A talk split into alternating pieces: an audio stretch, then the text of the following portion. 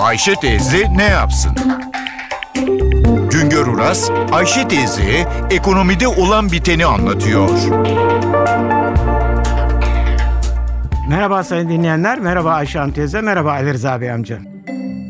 Mart'tan Nisan'a iş arayan sayısı 443 bin arttı. Buna karşılık Nisan'da 611 bin kişiye yeni iş imkanı yaratıldı. Sonuç olarak hem iş piyasasına katılan 443 bin kişi iş bulmuş oldu hem de işsiz sayısı 168 bin azaldı. İşsiz sayısı azalınca da işsizlik oranı Mart ayında %9,7 iken Nisan ayında %9'a geriledi. Çalışan sayısının Mart ayında 584 bin, Nisan ayında 611 bin artması çok önemlidir. İşsiz sayısının Mart'ta 78 bin, Nisan'da 168 bin azalması çok önemlidir. Büyümede frene basıldığı bir dönemde her ay yarım milyon insanın iş bulması önemlidir.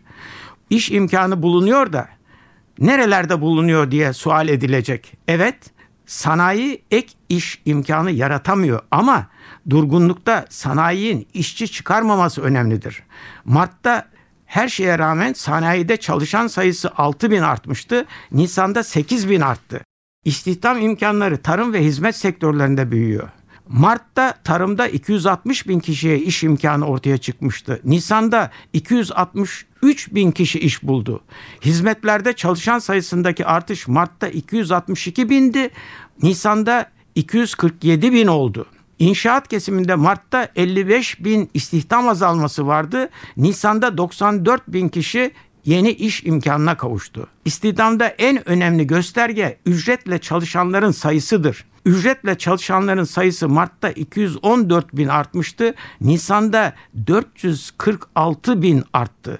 Nisan'da bir ayda kayıtlı sosyal güvence altında çalışan işçilerin sayısının yarım milyona yakın artması çok önemlidir.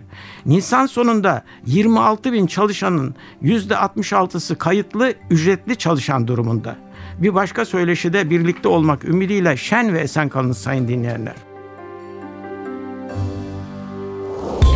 Güngör Uras'a sormak istediklerinizi ntvradio.com.tr adresine yazabilirsiniz.